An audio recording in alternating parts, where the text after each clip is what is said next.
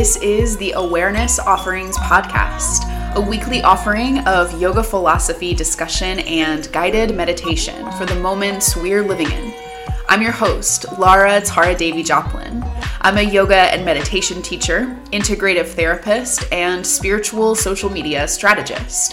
I'm trying to integrate the principles of spiritual philosophy as I understand them into all those areas of my work and into my life, trying to understand my position as a white woman devotee of yoga in the West, and simply trying to live with awareness. This podcast is me doing all that out loud.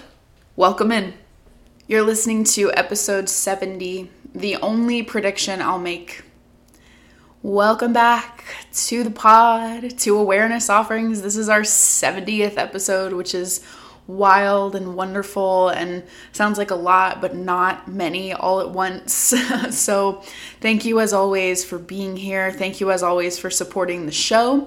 If you'd like to do so, best ways you can support are by subscribing, rating, and or leaving a review on whatever platform you're using to listen.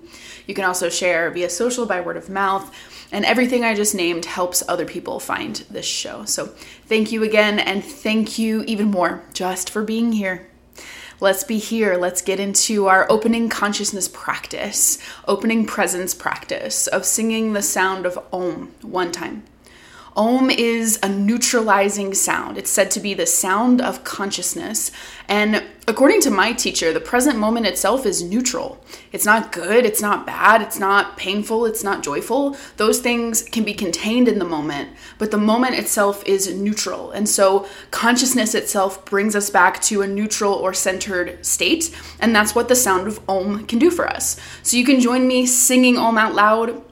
You can always practice by simply listening. You can vocalize and make a sound, even if it's not Om. Sound is harmonizing and balancing in itself. And if you're going to come along in this practice, you can go ahead and get your body into any kind of comfortable position. If it's safe and supportive for you to do so right now, you could choose to close your eyes or maybe take a soft gaze by looking down toward the tip of your nose or softly toward the floor in front of you. Just turning a little more inward than outward right now, prioritizing moving consciousness toward yourself. Here you might take a breath in through your nose if nostril breathing is available right now. And then we can release that breath, making a little space first. And then one more breath in for the sound of Om. Om.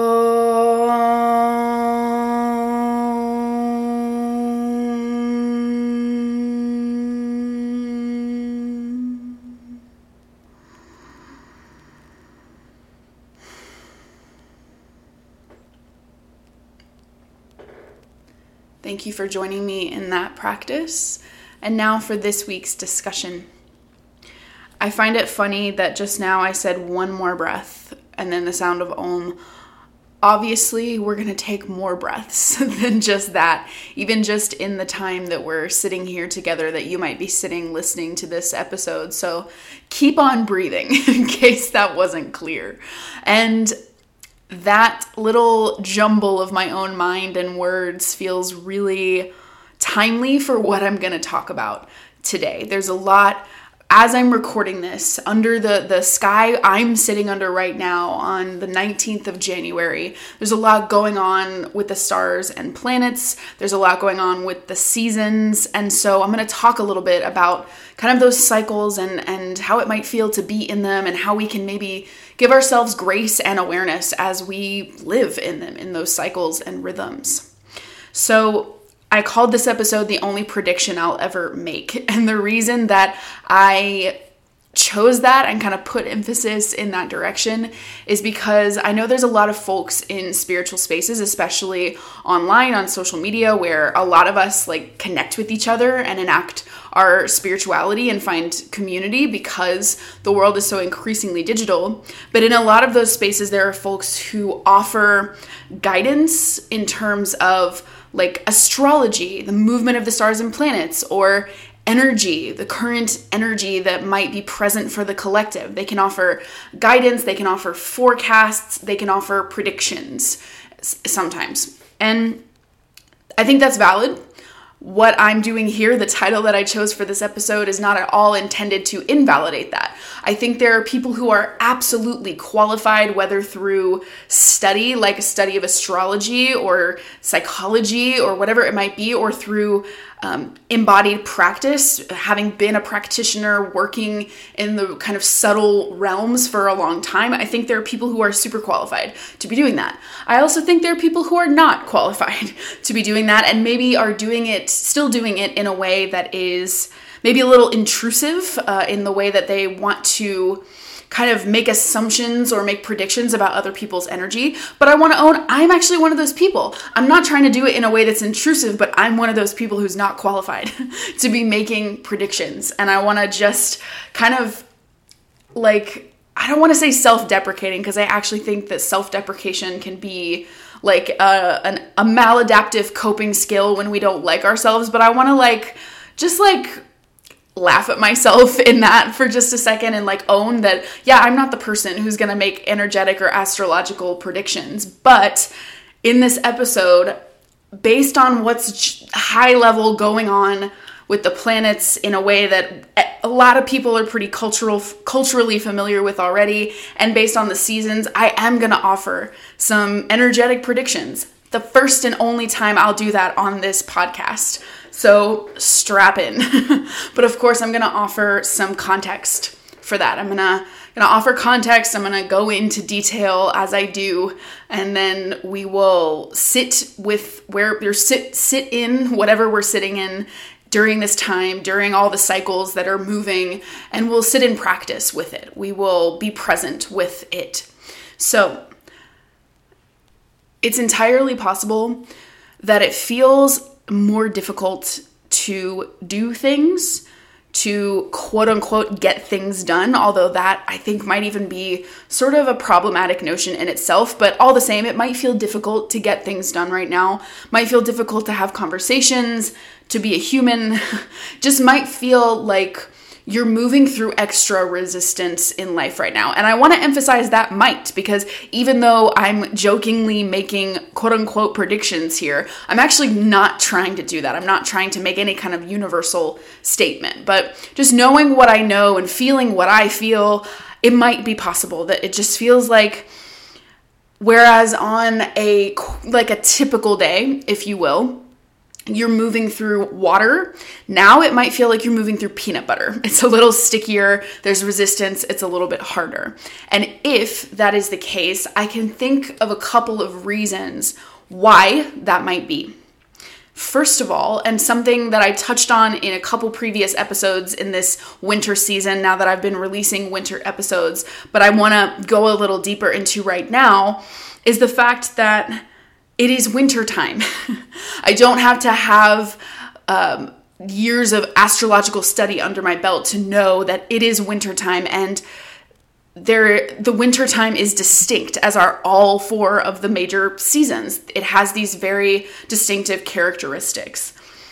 And like I said, we've touched on this, but I want to say it again, because it feels like it's so easy for us to get so caught in the sort of what's a good way of saying this? Get caught in the play, if you will, like the scripts that have been laid out for years and years and layers upon layers of conditioning in society. It's easy for us to get really caught in that and forget what sort of the natural world tells us. And so we can hear it and think about it and even know it as much as we can, but it's hard for us to really get this in an embodied way, because the embodied experience of being a human in modern times is so different from this. But it is winter time, and winter is a time of hibernation. So many species are doing absolutely nothing right now, totally asleep. There's a drawing inward. The trees are drawing their energy to the center, so that they've dropped the excess. They've dropped the external, the leaves, and they're storing up energy through this colder, darker season. The earth is resting. The earth is dying in some places. And we know, as long as we make it to spring, which nothing's guaranteed, but if we do, we know that there will be regeneration. But that doesn't change the fact that this is a season of hibernation, of quiet, of turning inward, and by consequence, lower energy. And I'm saying this out loud, and I keep naming that I've said this before because I feel like I've just said it so many times. I feel like I'm talking about this constantly, but that's because it's so important to me and it makes so much sense to me. And at the same time, we are living out this play in our modern industrial societies where the script is to really ignore what might be going on in the natural world and just keep moving and keep producing and keep innovating, because that produces capital, money, and that's the most important thing. And so I'm just going to keep on emphasizing it as I'm doing today, that winter is a time of hibernation, of stillness, of rest.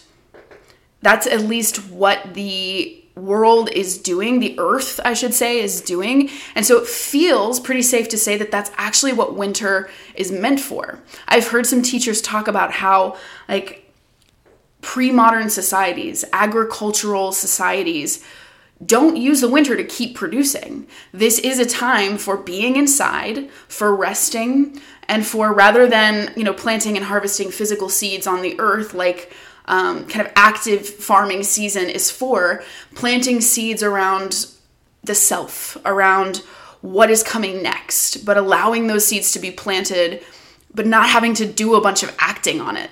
I've heard from teachers that that's what life used to be like. And so that's one reason to me that it might feel like it's a little more difficult, even still, even though, you know, it's January and the sun is starting to come back, and we'll talk more about that in a moment, but we're in the second week of January, third week.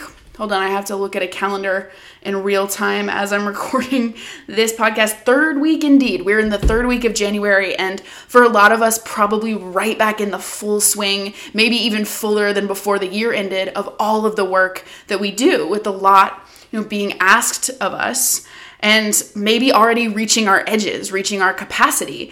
And because that's happening, it feels so clear that this is our default that we've been conditioned to fall back on, is just go right back into it and keep going and do stuff.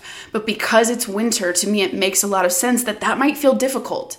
It might feel like it takes more energy than usual. Like we're meeting resistance within ourselves. We're getting more tired than usual. It's winter time. It is hibernation time. And we're actually, there actually might be resistance. We're kind of rubbing up against the rest of the natural world by going right back into full speed ahead. So if it feels a little more difficult to be a human, that's one reason. If it feels difficult to start new things, which we're really conditioned to do just because it's the beginning of the year, even though we're in the middle of a season. It's not a new season, might be a new calendar year, but it's not a new season, so might feel difficult to start new things. It might feel difficult to feel refreshed and renewed and energized right now. It might feel difficult to do more, and we instead might feel instinctually like we want to do less. And I want to affirm that all of that is completely natural in the wintertime. And then there's another reason that it might feel a little more difficult to be a human and to do things and to say words and all of those things right now in particular. And this cycle that I'm going to speak about is a little shorter than the full winter season. This winter slowdown applies until the spring equinox, although the slowdown gradually starts to dissipate as the sun comes back. But the winter cycle is a little longer. This particular cycle is shorter. And what I'm talking about is Mercury retrograde. This is an astrological phenomenon in which the way the planets are aligned, if you looked through a telescope, it would look like Mercury is moving backward in the sky. It's not actually moving backward, but it looks that way. And just like the moon has a gravitational impact on the energy, actual molecules like water on the earth, so too can the other planets. So it's possible for this positioning of Mercury to make things feel a little bit backwards on this planet, to kind of emphasize that feeling of meeting a lot of resistance when we're trying to do stuff, especially when it comes to electronics, that electromagnetic current, when it comes to travel, communication, things can feel disrupted. And that's not always a bad thing. I'm not even trying to demonize a retrograde period. It just is what it is, that things are disrupted. I know, yesterday was the last official day of this retrograde, this Mercury retrograde period, although what I've heard, and again, I'm not an astrologer, I'm not trying to position myself as any kind of expert here, but what I've heard is that there is kind of a pre and post Mercury retrograde period. Before and after the actual cycle happens, we're sort of, before the cycle, it's gearing up to happen. And after the cycle, it's slowly dissipating. So even after the official cycle ends, which it did yesterday, the 18th, the day before I'm recording this, it can still feel a little wavy and wobbly. So it makes sense from a planetary perspective if you resonate with the rhythms of the planets as something like a framework for understanding your own life on this planet. That's one reason that things might feel a little more sticky right now. So the first thing I'm doing is sharing my understanding of the rhythms and cycles that we're in right now, simply as a human, as someone who studies kind of energetic and spiritual rhythms as a practitioner. I've been practicing yoga for almost 10 years, and yoga is a study of different kinds of rhythms like the body and the breath. And yogis, ancient practitioners, did also study the planets. But I just, as a lay person, but also longtime practitioner, not in any kind of position of authority, but from a position of empathy, wanted to share, this is what I understand about what's going on right now.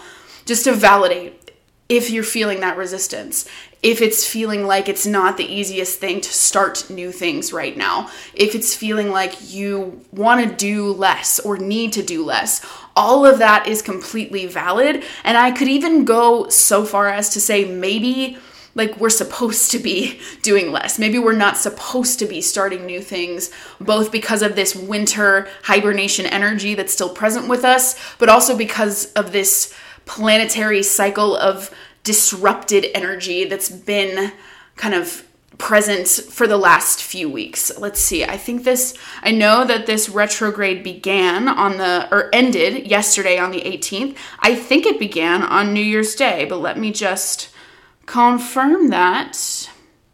December 28th. So it was about 20 days. Yeah, 20 days of retrograde. So right before the end of the year, this retrograde rhythm began officially, and then we were ferried right into the new year on this wave of disrupted energy. So it makes a lot of sense if you've really been feeling it.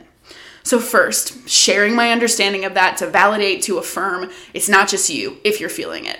If you're not, this is what I always say to my classes of yoga students when I'm teaching. If I'm talking about the planets, astrology, especially because I know some folks can have resistance to that. I know that we can be very culturally fascinated with astrology for good reason, perhaps. And then there's also a cultural resistance to astrology on the other side of that, where folks tend to deride studying the rhythm of the planets as something that is, pseudoscience, even though it doesn't really claim to be a science, I don't think, but there is some derision associated. So I know people can be uncomfortable. So whenever I'm talking about this in a yoga class, I will always say, don't let this be a self-fulfilling prophecy. And I really mean that. I don't think it ever has to be. I'll say, if this hasn't been happening for you, great, amazing. And if it has, just some validation for you. So that's what the point of that was. But then the other reason I wanted to talk about this is to make the only prediction I will ever make, the whole titular concept of this episode. And that prediction is that new cycles are on the way. It makes sense that things are sticky, that there is resistance, that it doesn't feel intuitive to start new things and get a bunch of stuff done. Absolutely. And there is change on the horizon. First of all, there's a new moon on Sunday of this week. I'm recording this on Thursday. So on Sunday, I have to keep looking things up as I'm recording this, but I really think it's fair. I think the more I just am myself in real time as I record, the more authentic I feel like and hope that I'm being, and the more resonant that it is to you that I am just a human here. So the new moon is Saturday. The new moon is Saturday, the 21st of January 2023. So there is a new moon coming. Right here at the end of this retrograde period, the moon cycle starts again for this month. And because the new moon, the point where it looks like there is no moon in the sky, is the beginning of the moon cycle, it is traditionally associated with beginning again. And so we have this opportunity, while the planets have been a little disruptive, now our moon cycle, the kind of astral body closest to our Earth, is giving us a chance to say, okay, that happened, still a little wobbly, all very valid, and there is a chance to renew. And something I've said about renewal for a while and believe is that, you know, we don't have to make the renewal happen. We don't have to earn it. We don't have to think our way into it. We don't have to do the renewal. It's just a real thing. It just is. Every month, the moon cycle starts again, and that just so happens to be happening now at the end of this retrograde period. I think that retrograde periods are always, they always end pretty close to the new moon because of the cyclical nature of the planets. But either way, it's happening, right? We don't have to earn it. We don't have to make it happen. It's just here. So all we have to do is perhaps know that that's coming and remain open and just remind ourselves, okay, this is all valid and new cycle on the horizon with the moon. So even in the midst of this winter season where things might continue to feel a little more low energy, there's one point of resistance that might, one knot of resistance that might begin to untie itself a little bit in the next few days. And that might feel very palpable to you. You might feel so open to the new cycle and in the new moon and beyond in the next week. It might be like, yes, I'm free, I feel it. It might be very subtle. It might not be something that you feel on a visceral level. And just like when, you know, I'm teaching a yoga class or we're practicing yoga, and like we practice something that can maybe inspire like balance in the brain and body. If we do like a centering pose where we hug into the center line and something like that can inspire balance, I'll always say you might feel this right now, you might not. And both of those are okay. The idea is that we can get open and curious about the fact that the effects themselves are possible. So you might feel the renewing effects of the new moon coming up here. You might not. But the point is, in knowing that they are available and being intentional and aware around them, we can get open and curious about the fact that it's possible. Renewal is possible at some point. And of course, that's one cycle. We're still in this larger cycle of the winter season, and that is not going to stop. But at the same time, if you look outside, you will probably notice, as I touched on a little bit earlier, that the sunlight is coming back. The sunset is a little bit later every day, and I'm seeing it. I'm seeing and actively sensing the light sticking around. I'm recording this at about 4 o'clock, and normally I feel like it would have felt much darker than this a few weeks ago. And so now that we are getting to be at about a month out from the winter solstice, the longest night, the darkest day, the period with the least sunlight of the season, of last year and of the winter season, the light is slowly coming back. So that to me is also an indication that new cycles are on the horizon. And now we're still about 2 months away, 2 months exactly from tomorrow, the 20th, 2 months away from the spring equinox, the start of the spring season where nature begins its new year. So we still have a couple months left, but if we think about increments of time, which is something that I've been doing a lot lately, 2 months can be digestible. Sometimes it's not. Sometimes that can feel like an eternity, and I don't want to invalidate that at all. But I saw a photo of a comet yesterday that is currently orbiting our sun. The name of that comet is Comet C-2022 E3. It was recently discovered for the first time, because I don't know that anyone was around 50,000 years ago, because it only orbits our sun once every 50,000 years. And that length and breadth of time and depth of space and the universe, learning about that yesterday was a good perspective for me. It was a good moment of perspective to remember that the things I experience every day are big to me for a reason. They're valid. My human experience is valid, and they're also not that big in the grand scheme of things if you think about a comet that only orbits the Earth once every 50,000 years.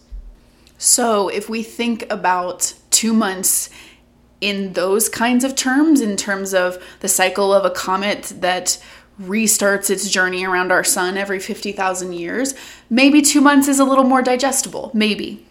And the thing is, it's not like we are stagnant in those 2 months between right now and the spring equinox. Every single day, there is more light and more light and more light. So here it is. This is me making the only kind of astrological, planetary, energetic prediction that I will ever make, at least on this podcast, maybe ever in my time as a person on social media or in the yoga space or what have you. And it's that new cycles are coming actively. Within the next couple days, within the next couple weeks, within the next couple months, I feel confident in saying new cycles are happening. We don't have to make our new cycles, earn them, think our way into them, do a new cycle. We just have to open up enough to kind of tune into what's already here, to listen in to the newness that's kind of rustling from underground or from above and coming toward us, and just remain open to receive it. Receiving is a really essential component of a new cycle of renewal. We have to be open enough to receive, to be receptive to what's coming. And I know that that is not always a straightforward thing. Feeling safe enough to open, to be vulnerable enough to receive what's new, knowing that, what's new might not always be fun or comfortable because we can't predict anything, really, which is ironic given the name of this episode. But I know that receiving is not always straightforward. It takes work, especially if we're thinking from like a trauma-informed lens. As I sit here as a yoga teacher and mental health practitioner, it takes work to feel safe, to feel comfortable enough to get uncomfortable, which is what the idea of regulating our nervous systems enough to be open to these practices means. It's why it takes a whole 50 minutes of yoga practice, of somatic practice, of moving and grounding and centering in the body to then lay down for 5 minutes of shavasana, the final rest at the end of most yoga classes, where I will explicitly say it's a space to receive. It takes practice, it takes centering, regulation, and whatever we might need to feel safe to be open to receive. So I want to validate that. And now I want to transition us into practice. So we might do some work to regulate, to center, to establish some safety so that we're open to receive the new cycles that are on the way.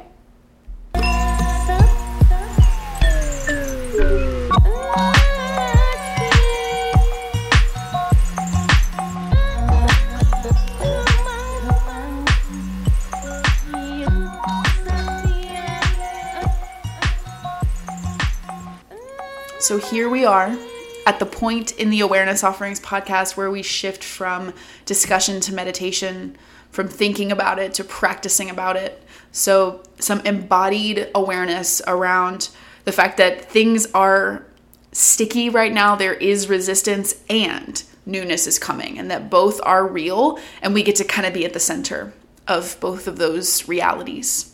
So if you are in a position where you can kind of safely and comfortably sit for some contemplative practice, now's the moment. If you're not in that position, if you're driving or washing dishes, or it wouldn't be safe for you to close your eyes for whatever reason, this is a great time to pause the podcast and come back when you're ready. If you're coming along now, first invitation is find a comfortable seated position. And my philosophy is that means any seat at all, as long as you have space in your spine, the central line of energy in your body, the place where all your energy moves, where a lot of your brain's communication travels. So when there's space there tends to be openness and connection. But how you get there is entirely up to you. You could be seated seated cross-legged. I would put some height under your hips if you do that. You could be seated with your back against the wall, on a chair, on your bed, with any kind of support under your tailbone or under your knees. Your legs could be in any position. They might not be crossed. They might be extended, or you might have your feet on the floor. But you find your space, and then perhaps you settle in to your space by closing your eyes. Maybe you don't close your eyes, right? It's about feeling safe to receive for each of us. So maybe for you, it's a soft gaze, looking down the tip of your nose or softly toward the floor in front of you. Turning toward yourself, sending a signal to you that you are showing up in presence to compassionately witness whatever you are moving through right now. And as you turn toward yourself, you might begin to follow the arc of your breath.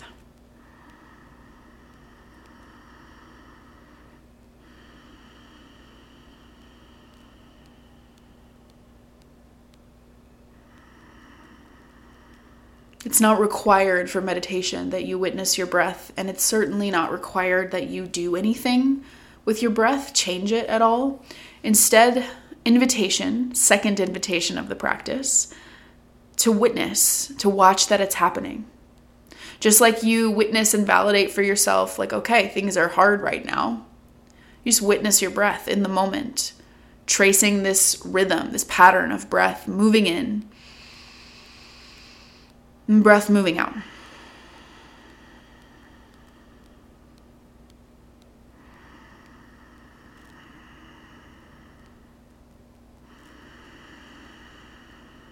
The breath as a phenomenon that is happening now. It is a present moment phenomenon. So as you follow it, you follow yourself into the present and you just deepen your presence. You start to arrive in a state of presence.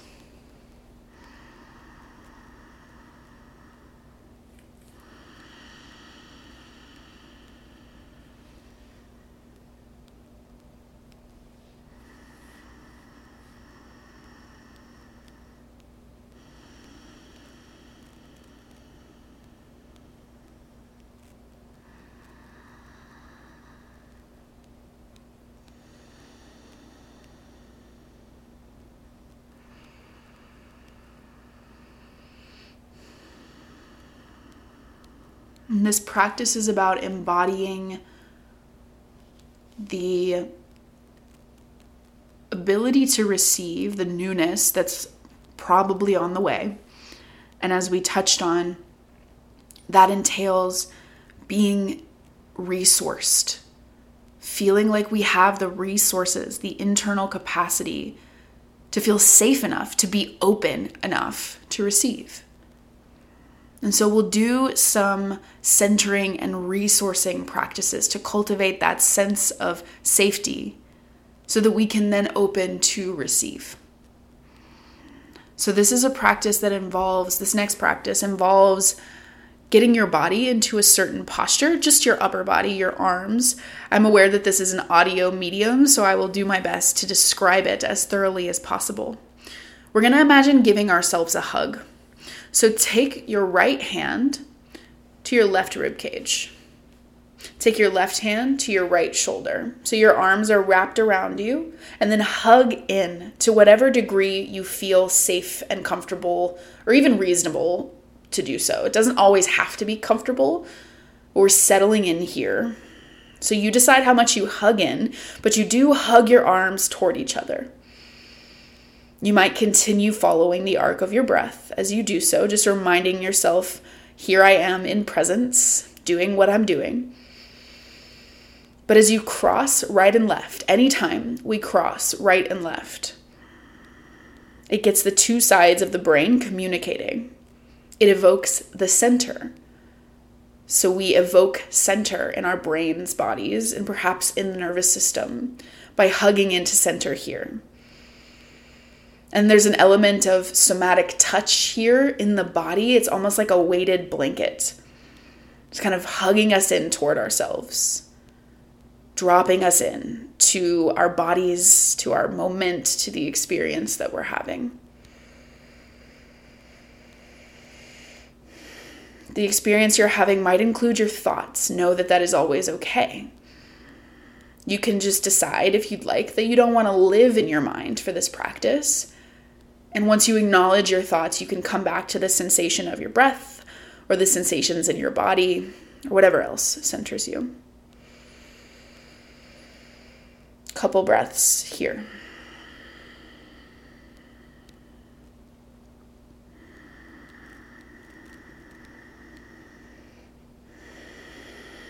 Now we'll take this same shape, but switch the position of the arms. So you can release your arms. If you want to wiggle, shake, roll it out to reset for a moment, feel free.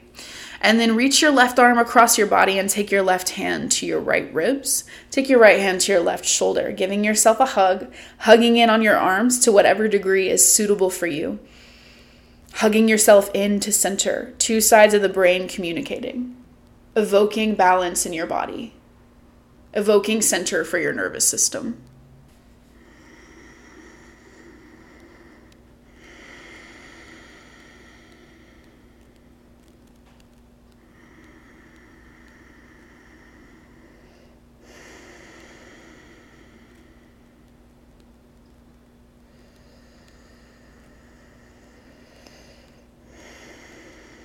Another moment, hugging in from this angle.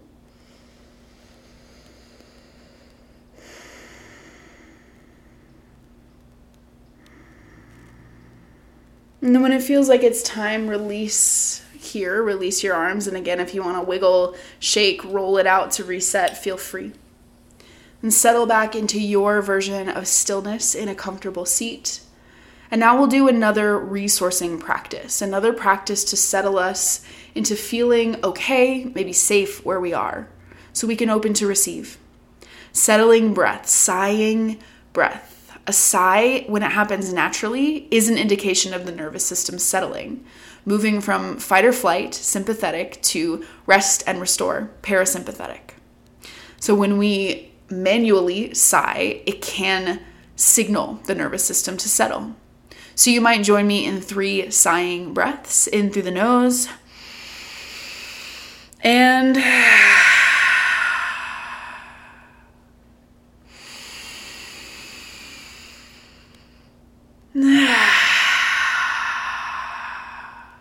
perhaps one more. And as you release that sigh, return to the organic pace of your breath. You might imagine your awareness moving downward. This practice, this next layer of practice, might entail some creative imagination. You imagine your focus, your breath, the focus of your practice, moving into your tailbone, to the base of your spine, where it meets whatever surface that you are sitting on. You could feel and sense in for physical sensation there to bring awareness to that place. You could use your creative imagination, your visualization power, to imagine light at that space or seeing the base of your spine in your mind's eye. You could imagine your breath moving in and out at that space, whatever connects you there, to the base of your spine. Breathing awareness, breathing presence in and out here. This is one of the 7 major energy centers that live along the spine, according to yoga philosophy.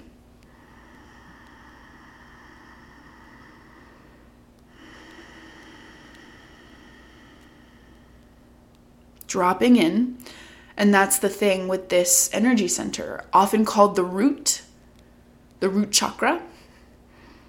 The first chakra, this energy center at the base of the spine, is associated with the earth, our connection to it, the physical body, our physicality and presence on the earth. And in that way, it is associated with our ability to be grounded, to be settled, to be centered, and to feel safe.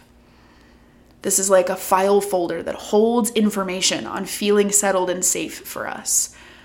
So just breathing into it and gathering presence there.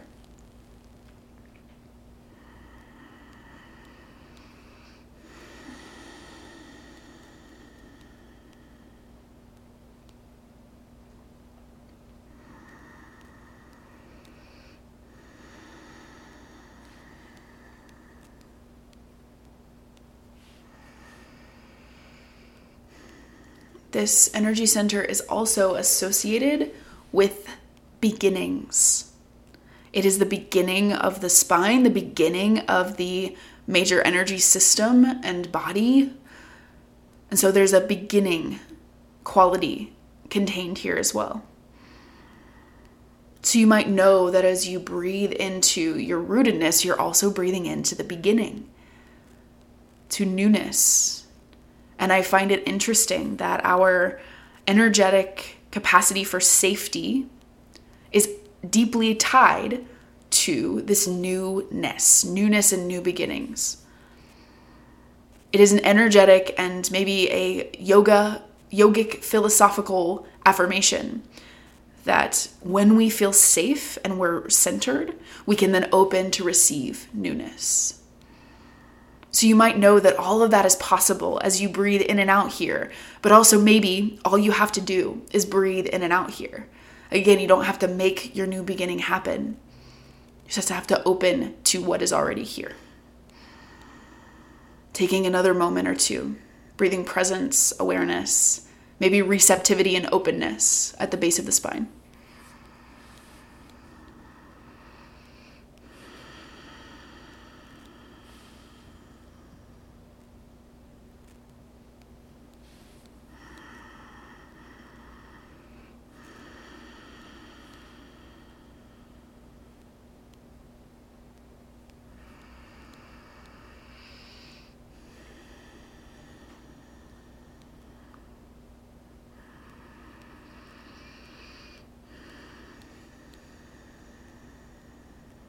Maybe you give yourself a moment of high level, noticing what you notice as you notice, just taking in the impacts of your practice, resourcing, settling, rooting in, and then finding home in this space of both groundedness and a new beginning. Just noticing what effects that might have had on your system, on how you feel, just what it feels like to you to be there. Maybe for 3 more breaths, in and out.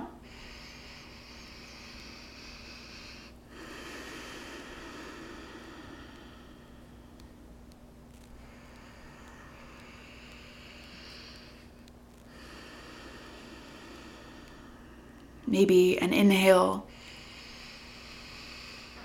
an exhale. And then perhaps you slowly start to blink your eyes open. Maybe you start with a small opening, small sliver of light coming in, and then take your time to return your awareness to the space around you.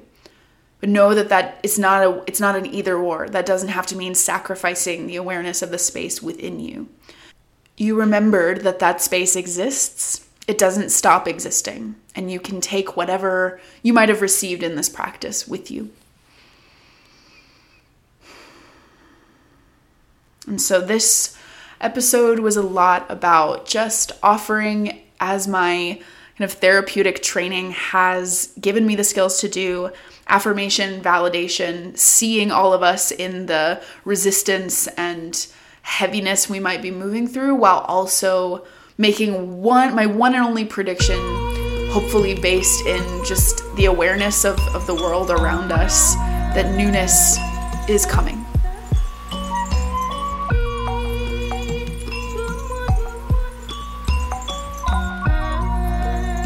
Thank you for listening to this Awareness Offering. The Awareness Offerings podcast is created, edited, and produced by me, Lara Tara Devi Joplin. My music is by my brother, Oxella, Oxella, who can be found on Instagram, Spotify, iTunes, and beyond.